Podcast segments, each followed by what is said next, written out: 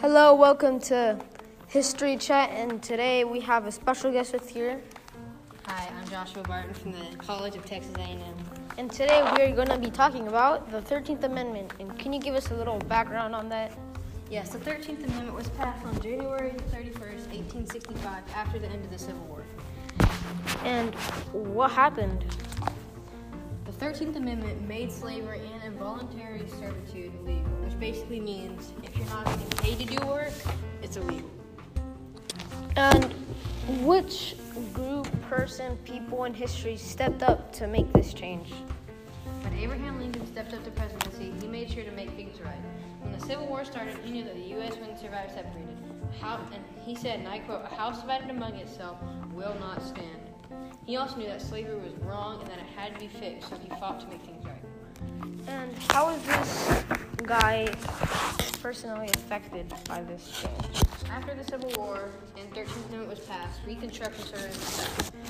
Sadly, Lincoln was assassinated due to John Wilkes Booth, who was a Confederate who uh, wanted the Confederate to win because he was pro-slavery.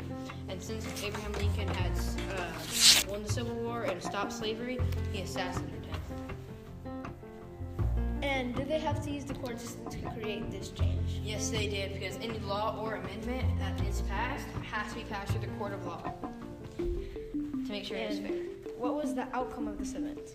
The outcome was that now colored people have the same rights as anybody else on this planet, and also the amendment opened the way to make child labor illegal and fair em- employment rates. And why should we be thankful for this change today?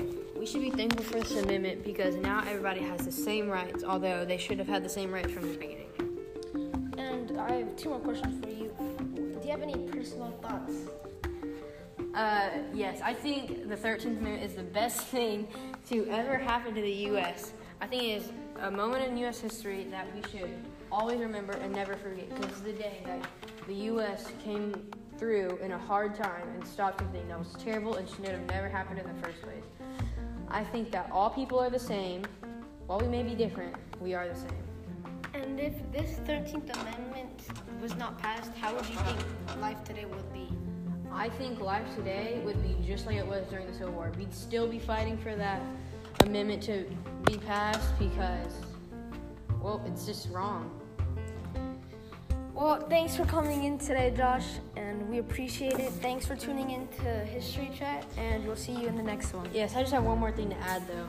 I think that the 13th Amendment, while it was the greatest thing to happen in the U.S., we should always remember that the slaves